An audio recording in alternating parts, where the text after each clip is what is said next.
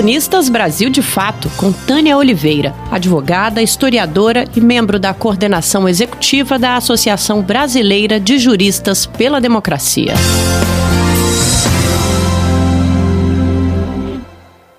O ser humano possui a capacidade de acostumar-se. Para o bem ou para o mal, essa é uma verdade incontestável. A adaptação faz parte das capacidades humanas. Conviver com a violência faz com que não haja estranhamento diante dela, por exemplo. O número diário de mortes decorrentes da Covid-19 no Brasil não causa mais comoção. Os dados desta terça-feira apontavam 1.300 óbitos nas últimas 24 horas. 41.857 novos casos confirmados, somando quase 2 milhões de contaminados e 74.133 mortes. Os casos seguem crescendo assustadoramente. A curva de contágio é ascendente, mas estados e municípios, pressionados por empresários, promovem a reabertura da economia. Muitos já na fase do liberou geral. Os fins de semana nas grandes cidades mostram pessoas aglomeradas em bares e praias. Não há controle da pandemia. Na verdade, não há controle de coisa alguma no país. Não temos governo, não temos política pública de saúde. Não temos sequer um ministro da saúde.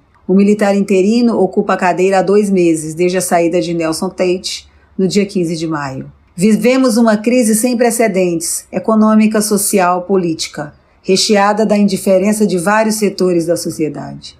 Passados mais de um ano e meio de governo, Bolsonaro, aprovadas reformas liberais cujo ônus recaíram exclusivamente sobre os trabalhadores, com fixação em ajuste fiscal como mecanismo para a atração de investimentos estrangeiros, o PIB publicado no início do ano foi de 1,1%, um fracasso. A conjuntura política que transcorria oscilante entre normalidade, disfuncionalidade e tensão despontou com a pandemia do novo coronavírus, quando Bolsonaro se colocou em oposição às orientações de autoridades sanitárias mundiais e locais, estimulando uma série crescente de conflitos. Criou um antagonismo entre o poder executivo e os defensores da ordem institucional. A ameaça bolsonarista à democracia e os sucessivos ataques à Constituição e à lei passou a ser encarada por partidos e coletivos de movimentos sociais e entidades à esquerda como uma oportunidade para reorientar sua orientação para o desfecho que se espera do, para o país. A chamada questão social voltou ao centro das discussões políticas, a valorização de um sistema público de saúde, a necessidade do estabelecimento de uma renda mínima para ajudar os novos e velhos desempregados a sobreviver na pandemia, foram pontos de pauta significantes. As ações de Jair Bolsonaro ao pisar sobre mais de 70 mil mortos, com inúmeras demonstrações de desprezo pelas vidas humanas e pelas recomendações da Organização Mundial de Saúde, OMS, ao que chamou de gripezinha, resfriadinho, andando pelas ruas da capital sem máscara de cuidados, levaram ao contágio. Ao mesmo tempo em que se multiplicam denúncias contra ele no Brasil e nas cortes internacionais.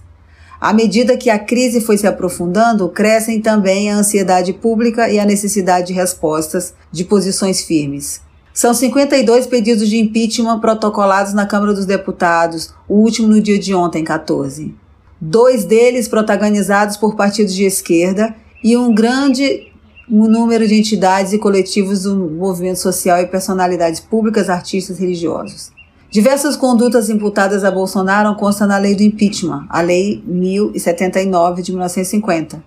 A desconstrução sistemática de direitos políticos, individuais e sociais, violação da área ambiental, cultural, de direitos da população negra e das comunidades quilombolas, de direitos povos indígenas e de direitos individuais e coletivos dos trabalhadores.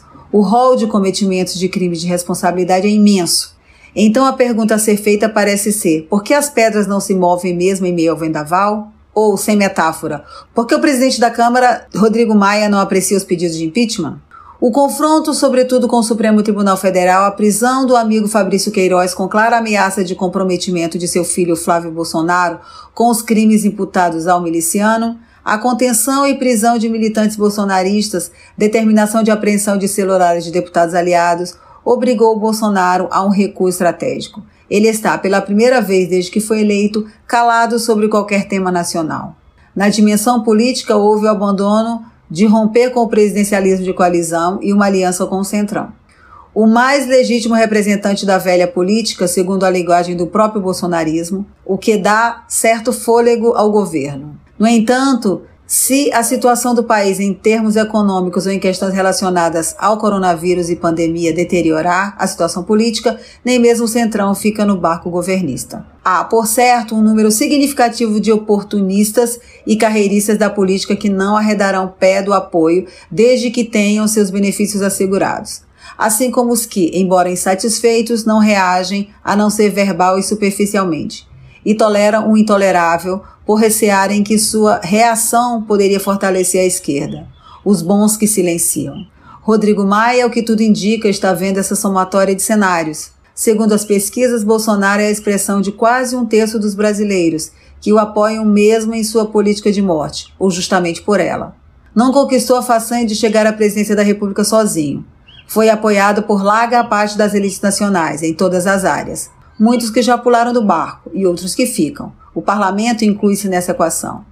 De todo modo, a criação de condições objetivas para as que tenha dois terços de deputados aprovando a instalação do processo de impeachment, contudo, depende das diversas formas e capacidade de mobilização e luta da sociedade civil organizada para pressionar o parlamento a cumprir sua obrigação. Criação de uma agenda efetiva e concreta com vários atores e mobilização das redes o que, por seu turno, requer que se busque o convencimento da maior parte da sociedade, em diálogos cujo espaço está restrito por hora ao virtual.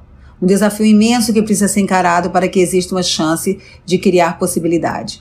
Por conseguinte, a luta contra o fascismo bolsonarista e pela democracia não pode ser separada da luta contra a agenda ultra-neoliberal, que motivou a ruína recente da democracia brasileira e que segue aprofundando as desigualdades e a exclusão social, fatores estruturais que enfraquecem o processo democrático no Brasil. Democracias fortes demandam a igualdade social. A luta pode ser por etapas, mas é una.